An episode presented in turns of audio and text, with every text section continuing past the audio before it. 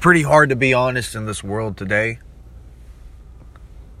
I find it you got to keep on putting these masks, putting these charades, putting this.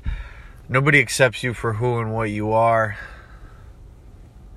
Sometimes there's things that I understand when there's extremes. Like one time I went on a date with this bitch. She fucking brought a newborn baby, like a two month old baby.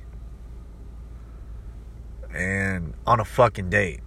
The baby was crapping in the middle of it, crying, and we were in the middle of the park. It was the first time I ever met this bitch.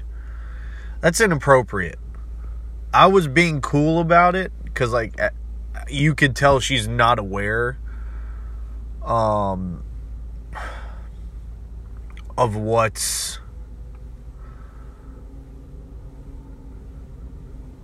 You know, she she wasn't aware that that wasn't cool. So I didn't, you know, you don't confront people like that.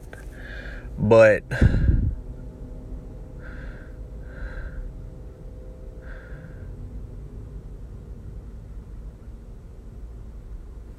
yeah, you just don't you just don't do that type of shit. I personally try to be respectful of everybody and I try to accept everybody and I don't judge.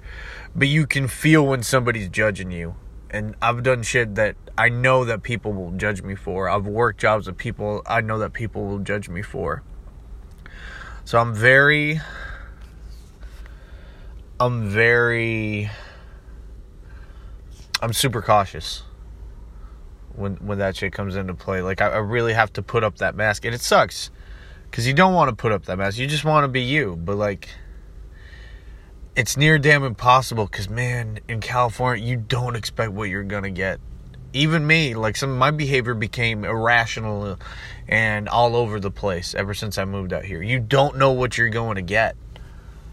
I think that's a big city thing, but also just a life thing. You just don't know how you can be yourself and uh, it sucks. Like to people say, just be yourself relentlessly. No, no, no, no, no. You gotta be careful because if you're too open, you're gonna get hurt. It sucks, but I don't know what's the best way to look at it. Because on one side, you can just be yourself unapologetically, but